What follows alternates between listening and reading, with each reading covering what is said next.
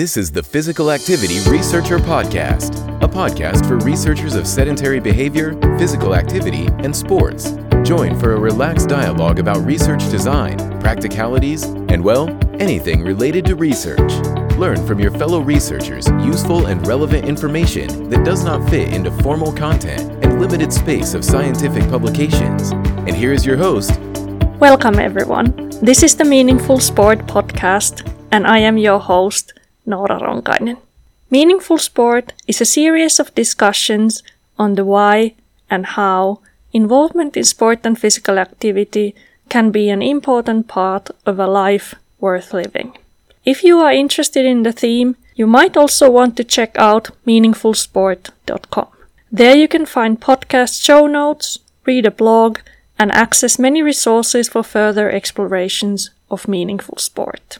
Welcome back to the second part of our conversation with Dr. Erin Reifsteck from the University of North Carolina at Greensboro. We had a very exciting first part of the discussion focusing on athletes' transition out of competitive sport and what it means for their physical activity, identity, and, and this broader well-being after sport. So it's something that has been a fairly neglected area, even if athletic retirement has been one of the key topics for sports psychology for many decades. But only now we are building a more nuanced picture of how do athletes find a new sport related identity, whether it's an athlete or exerciser or physically active person or something else, and how might, how can practitioners possibly support this transition? So welcome back, Erin. Thank you. And we started talking a bit about your recent qualitative work. I think it was published only a few weeks ago in the Sports Psychologist. And so I found it very insightful in showing the complexities and the transition is not wholly positive, not wholly negative, but something in between. And there are a lot of these tensions to navigate. So maybe just talk a little bit about the qualitative study and also starting with who were the participants and what were the aims of the work? Sure. So yeah, so this um, these data actually came from kind of a secondary analysis we had drawn from uh, focus groups that we had conducted over several years as part of our um, development of an evaluation of programming to support uh, student athletes with that transition. And um, you know, in those original focus groups, the primary goal was sort of the development and evaluation of programs, but we also asked other types of questions around the, the transition experience. And so we had published some of that work related to the programs um, that we have developed, but um, wanted to go back and, and we realized we had this rich data set to see these perspectives of the transition itself. And so we wanted to look at the process of transition from a qualitative perspective because most of the physical activity um, related research in terms of transitioning out of sport has been, I think, more survey based. most of our mm-hmm. work has been very survey based, and mm-hmm.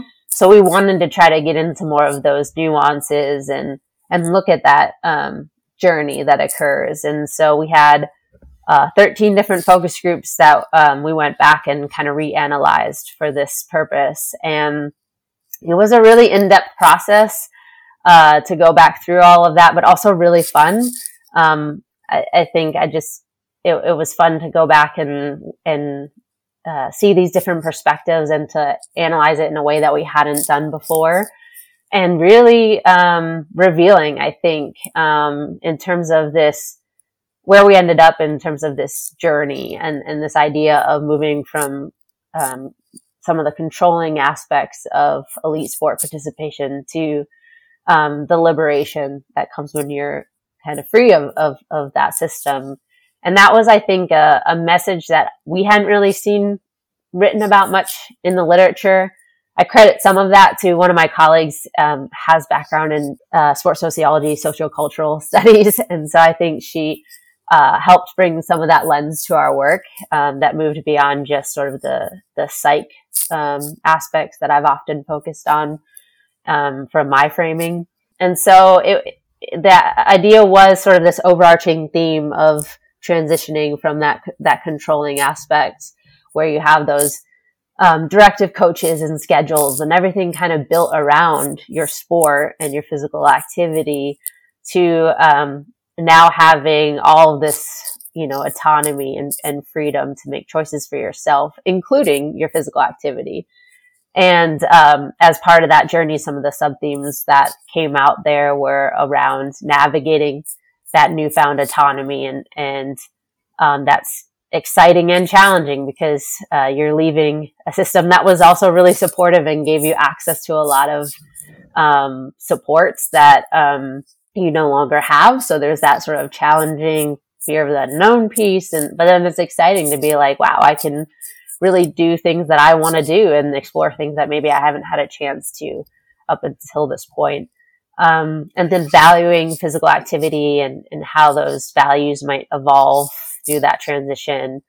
Um, and um, the redefining piece too, as I think in the first part of the, the podcast, we talked a little bit about how physical activity is defined within that uh, sport culture. We talked about kind of the sport ethic and intense nature of of physical activity that often is even in, in some ways self destructive. I think to the body, like the toll that it takes on your body. Mm-hmm. To seeing it as more like health enhancing and fun and enjoyable and and sort of broadening what that purpose is. Um, and so uh, those were kind of the the main themes and I think for me, where that paper moved me from sort of where some of my previous work has been, again, being trained in sports psychology, you know, very focused on individual um, behavior and, and strategies, that I think this paper really made me think more about that broader culture um, that this issue exists within. And so um, I've been chewing a lot more on, you know, what are the more I don't know, structural solutions that need to happen to integrate health promoting values and norms into sport culture. So, um, that it does prepare athletes for a lifetime of health and wellness. And so most of my work has really been focused at the individual level and even the programming I've done has been focused on helping individual athletes. But like, what do we need to do more systemically to embed sort of these health promoting values and norms? Yeah, that will be an interesting discussion. Maybe we we do a little bit of that and obviously in the qualitative studies, for example, the narrative research on, by Kitrina Douglas and David Carless. I keep mentioning them very often, but they also talk about this elite sport or competitive sport culture very much directing athletes towards this kind of performance narrative. So like winning and competitions are so important and when the athletic career is over, then there is like no clear goal or no clear purpose, you know, to do something. And then when this structure with all the coaches and trainings and all that, but also the more mental structure in terms of what's the point, right, disappears. And so if if the youth sport or um, also the elite sport experience has really been about this chasing achievements, then it can really lead to this sense of void. You know, what, what's the point that does sport offer anything for me anymore after this? Right. Yeah. So, but in terms of what would be some of the ways you think in a more cultural level in your context in a collegiate sport, how could coaches sports psychology practitioners and others in this environment, what would be some of the ways to work towards a culture that might be more facilitating the transition to, to a physically active lifestyle? What are your thoughts? Yeah, I think finding more ways to provide autonomy and choice in training might be a, a step, you know, for coaches and and for strength and conditioning coaches. If um, I know sometimes the, the head sport coach is not the same person doing some of the training. Um, that, you know, there are multiple exercises and ways of training that can achieve similar outcomes. And so I think, um, allowing athletes to have some agency and choosing, um, the activities that they do so that they sort of learn to design programs for themselves. Mm-hmm. And in particularly in the off season, um, maybe cross training opportunities and exposing them to other types of activities that they may not um, be used to. I think a lot of times um, coaches limit what athletes are allowed to do because they don't want them to get hurt. That's understandable, but um, maybe there are opportunities in a in a safe way to get to expose them to different types of activities like yoga and Pilates, for example. I know um, for a lot of athletes, that's um, I think it's becoming a little more popular in recent years. But for a lot of athletes, that's like, oh, I've never done anything like that, but could be more of a lifetime activity that they could continue and actually still benefit their sport performance in a lot of ways. And so I think that exposure and that opportunity to have some agency and decision making in, in their training might be helpful. I think for sports psychologists, being able to help athletes um, sort of challenge some of those performance narratives and some of the cultural expectations and especially when it when it's at an assumption that like you have to sacrifice your body and health for the sake of performance like how do yeah. we challenge that and help athletes feel empowered to um to maybe take care of their bodies as well and i think that is some of it is on athletic trainers um too uh, that's i'm not sure if that's the same term in um, some of the other countries um, here athletic trainers are the ones that provide most of sort of the injury care for mm-hmm. athletes. And um, there's a lot of focus on return to play. And in some of the work that I've written um, for athletic training outlets has really been around encouraging athletic trainers to focus on return to healthy living outcomes too. So like that should be part of um, consideration of like what's the long term impact of this. And um, I think um, some kind of exit counseling, whether that's through sports medicine staff or um, nutritional folks or sports psychologists, you know, maybe an interdisciplinary team that actually kind of helps help athletes as they're ending their career to think about some of these issues and, and long-term impacts and being able to navigate um, resources and, and, support services. So that's um, I think some of the strategies where it takes it off of just the individual athlete having to navigate the transition. But in terms of changing the actual like cultural values and norms, I don't, I mean, that's, that's the really big question. And I'm not sure exactly how we do that. yeah, exactly. It's a massive task. And I've heard, for example, some runners saying that what is great about retirement that then you can run as much as you want. so you know you don't have a competition coming up. So if you want to run two hours up and down the mountains, you're free to do that.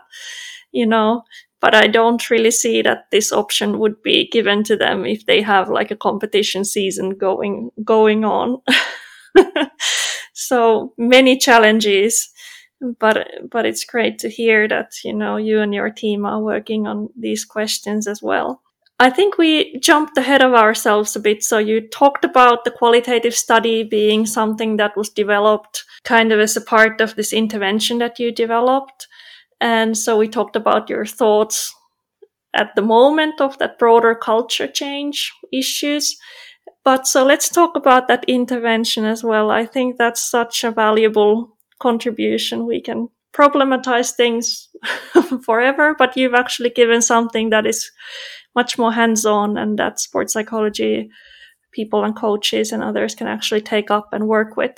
So let's uh, look into that intervention. Yeah. Sure. So um, the program that we developed is called Moving On, and um, when we came up with the program, the name for the program, the idea really came from wanting to help athletes move on from the kind of structured environment of uh, uh, competitive athletics, but also keep moving. So staying physically active and healthy as um, they transition to their post-competitive lives. And um, the program focuses particularly on promoting um, health, health-related physical activity, healthy eating, and well-being.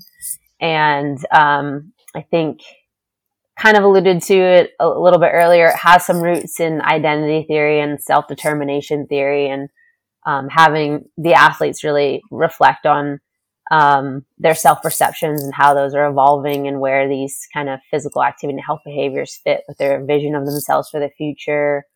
We do some, you know, goal setting and action planning where they're developing kind of personally meaningful goals and being able to have the autonomy to choose what that's going to look like for them in, in their future. And uh, there's some education that goes on in there too, sort of tied back to that redefining physical activity that we want to um, help them understand what is health related physical activity, what are the guidelines, um, what counts, um, what are the benefits of that. And um, along with that, kind of introducing them to different types of activities that they may not have had a lot of familiarity with in their competitive sport training. So developing confidence in new skills like um, I mentioned yoga, um, done some sort of like taekwondo, kickboxing type things, um, even just walking, um, and helping them see, um, you know, what physical activity can look like, that it can be fun and enjoyable, and um, that there are a lot of different options for them to pursue now. We had received uh, initial funding from the NCAA to develop some prototypes for the program. So really appreciative of their investment in that early on. And um, we also um, some related resources. So we have a website if, if folks are interested in checking out. It's athletesmovingon.org. And uh, we, we had some initial success with the program, um, some good feedback with that preliminary work. Um, a, a, few different schools have adopted it. We created like a student athlete workbook and facilitator guide so that other schools um, could adopt the program. Um, and now we're we're kind of at a point where we're trying to continue to build and expand from that. Um, we're looking at um, sort of translating it into more of a digital format. Um, it was designed as a face to face delivery format, and uh, for logistical reasons and wanting to just promote wider dissemination and sustainability, we were thinking about moving in that direction even before the pandemic. But I think with COVID, kind of moved everyone towards online programming. So yeah, it seemed like mm-hmm. the right time to, to, maybe make that move. And so um, we're working on developing and and beta testing a version of that um, so that we can um, continue to to get these resources out to folks as mm-hmm. best we can. Yeah, and does it involve some workshops or one-to-one sessions, or how does it go in practice? Yeah. Yeah. So the face-to-face program was originally developed as like a four-session program in a group format. Uh-huh. And we really emphasize the group format um, in part because um, like with self-determination theory and wanting to develop a sense of relatedness and connection with their peers through physical activity experiences a lot of the early feedback we got from the student athlete participants was that they really appreciated the opportunity to discuss these issues with other folks who are going through that similar experience and they were typically like people not from their team even right like they they um, got to connect with other student athletes um, who maybe they hadn't had a chance to engage with as much um, up until that point. But everyone was sort of at this shared experience and and realizing that other people were going through similar challenges and being able to talk about that was really um, valuable to them. And so that's really you know where the group format came in. And so that that that was the original way is sort of that four session program where we um, had some education pieces. We had some self reflection time where they could write in their workbooks, and then we had kind of group discussion, and then also actual like active engagement. So we would do like a physical activity demonstration. We might do some yoga as a group, or um, for the healthy eating piece, we might do um, like a meal prep demonstration, like how to prepare a healthy meal on the go with like limited ingredients, and that's quick and easy. And and so that's how um, the the original face-to-face program was developed and, and now we're trying to kind of incorporate some of that into an online environment and um, try not to lose too much of the group connection piece, which I think can be challenging. And so that's those are some of the things that we're sort of figuring out right now as, as we build sort of the platform for that. Yeah. And can you see different types of pathways how people really navigate this transition. I'm just thinking in my qualitative work and, and talking to former athletes that some seem to jump to a different sport, but still approach it fairly competitively. And some might just continue in the, I'm mainly talking maybe about runners that they continue running, but they might not, you know, be interested in any competitions anymore or just do like a marathon once a year or something like this. And then, I mean, I guess some people just feel that they had enough and they kind of disengage from that sport. I've maybe mostly talked to those people who continue in some form of sport, maybe not even competing, but still doing it in the same way. So I'm just wondering what are the pathways that you are observing when you talk to people and, and work with the topic? Yeah, I think there are certainly different, I don't know, profiles, maybe the term to use of like how people uh, transition in, into different sport related activities. Yeah. I know for me, my personal example, when I got out, I transitioned into doing Taekwondo and I did that, um, for very specific reasons. I, when I was really little, I had done a form of martial arts before I got into competitive sports. So, like, I remembered, ah, oh, that was something I think I remember that was fun. So let me look into that. And it really sort of created this structure for me that I was missing about being on a, in a competitive team where I went to a class where there were other people who were training with me and there was an instructor that was like a coach who was teaching me what to do and and there was sort of built-in feedback so I could see improvements in my confidence. Like you test for a next level of belt to show that like you're getting better you're becoming a better martial artist and and um and there were even some tournaments that I could do optionally if I wanted as well and and so that's what I gravitated towards and ended up becoming a fourth degree black belt just because I needed something to fill that void. And so I, I do think people, you know, own preferences are going to lead them, you know, what they need, um, and how they want those needs to be met. Uh-huh. You know, yeah. some people, um, mm-hmm. gravitate. I don't know if CrossFit is a, a thing in other countries, but here it's sort of like yeah. this really high intensity training. Mm-hmm. Um, and there's some athletes that gravitate towards that. And then there's other athletes who really i think want to move away from any type of competition too. Like they did that yeah. they're done with that and um, they're looking for less competitive outlets and less intense outlets. And um, some folks transition into marathons or triathlons or uh, things like that as well so I, I do think there's probably a variety of pathways. And I think that would be an interesting study to do to see, to really focus on that. Like what, if, if you stayed physically active, what did you transition to and why would be really interesting study. I agree. So that would be one possible research project maybe in the future. Um, what other thoughts do you have in relation to what would be the questions that you would like to explore next? And do you have some ongoing projects as well?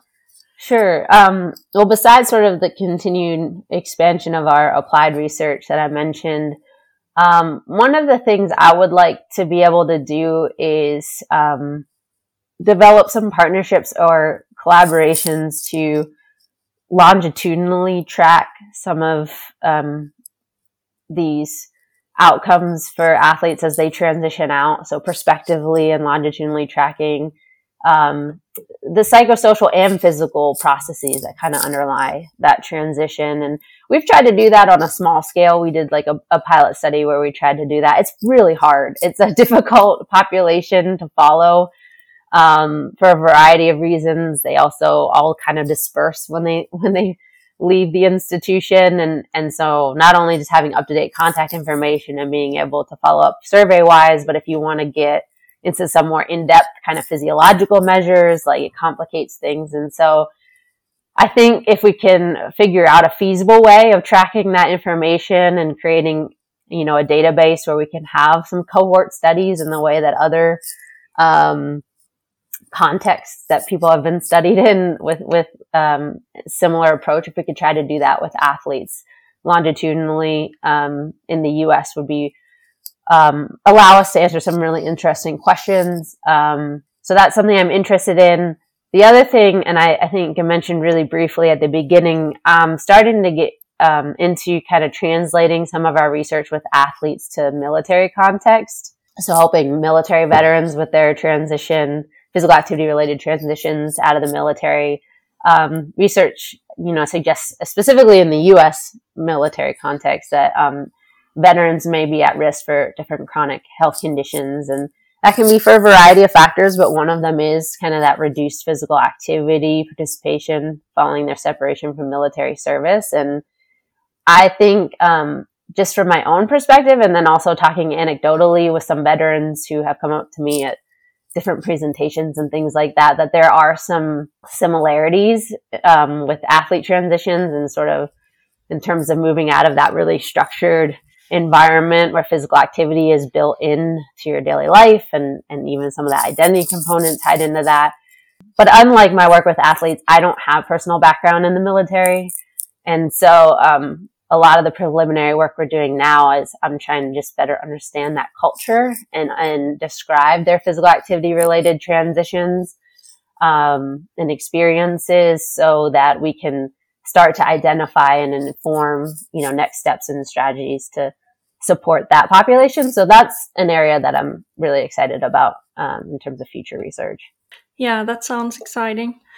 And I think one thing we didn't really talk that much about is also like embodiment that I think at least in my talks with athletes that you know over time it's a big adaptation to your changed embodiment, you know, and what you were able to do before and what you're maybe not able to do anymore and and you know trying different sports. And you used to be very skilled in what you did before and then it might be a big leap to start doing something else when you are suddenly one of the beginners. And i guess one of the we had a, just a case study with one younger athlete who um, she had to retire because of an injury. And and then there was the danger of in terms of with the embodiment theme that you know when you see these what you feel are undesired changes in your body and then that exercise can become like the you know the way that you can control your body weight and much more instrumental so i think there are these uh, transitions when you develop a not so positive relationship with with physical activity so I think there can also be one of the things that just made me think of in that qualitative study that we were talking about earlier. Um, that's uh, just recently came out. There sort of can be both positive and negative reactions to those changes in your body. Um, and some of that may be gendered a little bit. Um, some yeah. of it may not be. Mm-hmm. But I'm thinking in particular, um, one of the quotes that we have um, in that study was from a, a former volleyball player. And she talked about being able to sculpt her body in the way that she wanted to, that she actually didn't like the way her body looked um, and felt at certain points during her athletic career. Um, and so now she like had the freedom to to shape it in a different way. And so I think it, you know, it, can go both ways. You can have on one hand, you're losing sort of the some of the strength and fitness, and um, that can um, have some body challenges and perceptions there. But on the other hand, maybe you're now able to have your body look and feel in a way that's different than it was before in a way that you prefer. So I think it can go both ways. And again, one of those sort of nuanced complexities of that transition. Yeah, I agree and what you mentioned having a more longitudinal approach where you can really see how people's relationship with sport and physical activity changes over time i think that's so important because we know from all sorts of transitions that it's not from point one to point two and then that's it. But there's a lot of fluctuation in that journey as well. Even defining that transition period is something i'm i've tossed around with some um, colleagues of mine of like what is like when does the transition end? Exactly. Yeah.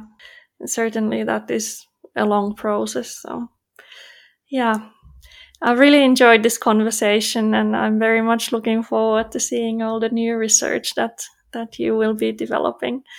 And i will link all the resources. You mentioned the website and you have some very exciting research recent and and the ones that we talked about in the first part were also a bit earlier but uh, really excellent resources. And i think we are both hoping that a lot of researchers will also find it interesting and you know do some new exciting work in this area so thank you so much yeah. for the discussion And thank you for inviting me. I really enjoyed talking with you, and it's always fun to chat with other people who have some of these shared interests and, and passion in helping athletes make these positive and healthy transitions. Thanks for joining us this week on Physical Activity Researcher Podcast. If you like the show, make sure you never miss an episode by subscribing or following the show on Twitter. This podcast is made possible by listeners like you. Thank you for your support. If you found value in the show, we would really appreciate a rating on Apple Podcast or whichever app you're using. Or if you would, in a real old school way, simply tell a friend about the show. It would be great help for us. We have a fantastic lineup of guests for forthcoming episodes, so be sure to tune in. Thank you all for your support and have a great day.